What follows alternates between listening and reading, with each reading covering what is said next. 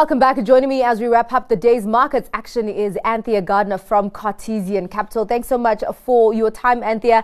The JSE is seeing red. Uh, the rand is completely losing it. Um, actually, it has reversed some of those losses that we had seen, but still very, very weak.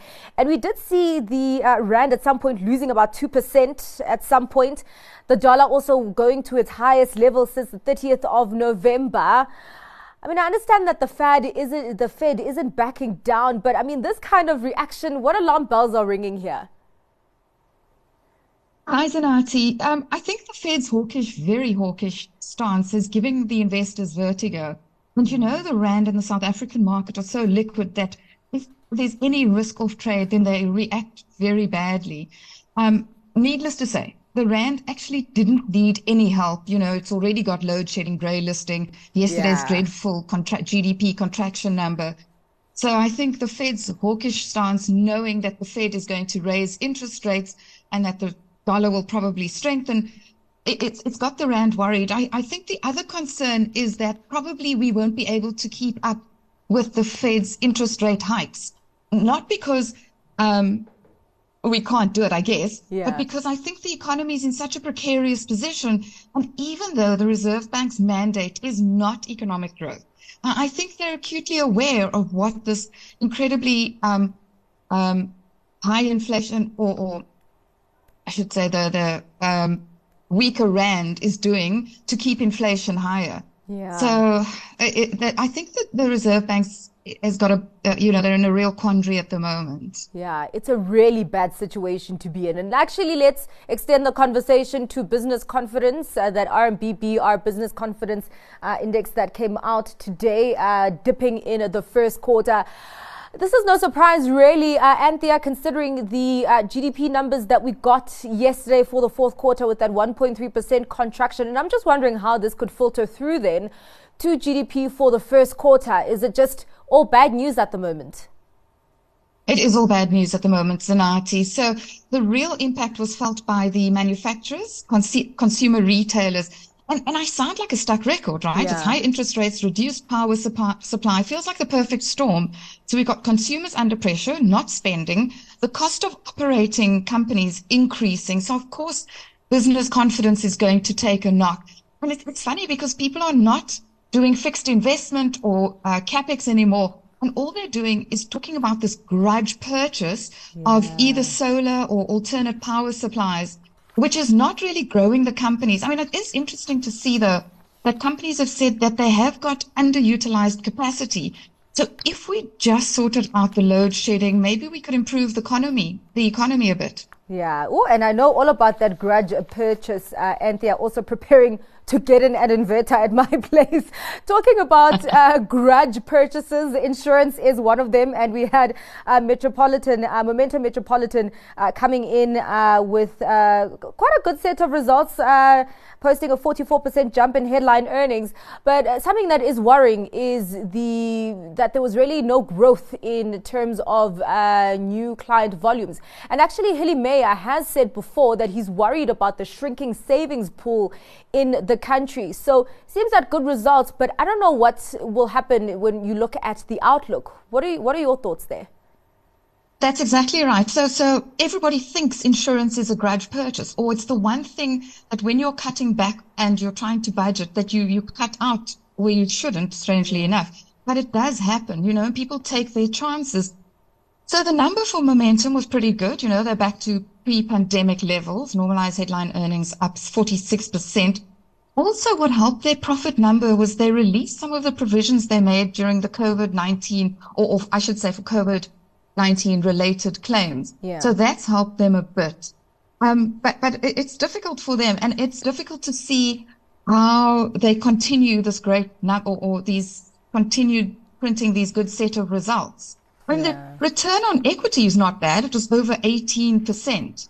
Um, so that's improved since last year's 16%. Yeah. Um, let's talk about Royal Bafokeng. Of course, um, we know commodity companies are dealing with a lot of headwinds, load shedding, uh, inflationary pressures. So, of course, it's expected that their earnings would fall. But just on Royal Bafokeng Platinum, is it also not a case of being distracted because of the corporate action that is going on? Um, so they, they weren't, they didn't seem to take advantage of the recent commodity boom we had, right? So, yeah. so it always feels like they just haven't done or they haven't figured it out almost. Yeah. And again, so another tough year for them, production lower, especially at um, Styldrift. Uh, supply chain issues, electricity supply. Then, of course, they had that fatality at one of the mines and they had a Section 54 work stoppage, which yeah. went on for quite a while. So I think you're right because if you look at kind of just the news and what's going on in the SENS announcements, the CEO, the CEO focusing or kind of trying to get shareholders, uh, put shareholders' minds at ease, saying that the withdrawal of Impala Platz's uh, bid is not going to make that much difference. He's expecting a higher bid from Northam. But at the same time, you, you know, he's, he, he, hasn't actually, Northam hasn't actually put anything out. And so kind of, I guess that's a real worry. And then yeah. on top of that, I, I, think the underlying, there's this discussion that um, they may have issued share awards ahead of the anticipated takeover, which contravenes the Companies Act. But so you're right. There's a lot of corporate action potentially taking their eye off the ball. Yeah, indeed. Which um, you can't, which you just can't have in this environment, right? Yeah, yeah, indeed. Actually, talking about uh, the environment uh, with the sluggish economy, um, you look at the JSE's numbers and they don't look very exciting. I mean, also the market's reacting. Um, a little bit negatively. I think the stock was down 2% at some point. And I'm just wondering, is it too much to expect exciting numbers from the JSE considering the backdrop of the, the, the that we're seeing in the macro economy? Okay, so let's start with a highlight. I think the highlight yeah. for the JSE would have been this 13% increase in non-trading revenue, which yeah. makes up now quite a big portion of their income. And all it is doing is showing us that uh, Leila Fourie's diversification strategy is actually working. Yeah. You know, she's a strong CEO. She she kind of has a lot of um, ideas, and she's going to put it to use. But as you say, um, kind of very insipid results. Although we did have 23 delistings last year, and that is bound to impact them. And, and then there's another positive though. Because of this environment, they're almost like a bank, right? So they, the higher interest rates actually result in a 40% increase in net finance income. So, so it's kind of like, I, I guess, kind of quote a, a, very boring market saying of like two different parts. Yeah. yin and yang in this company for sure. Yeah. I mean, strong cash generation. So it's not like the company's in dire straits or it's terrible. Yeah. Uh, and the hit, hit, the HEPS number was just boring. Yeah. But, okay. but in the environment, it's decent. Yeah, I hear you. So you have to dig deeper.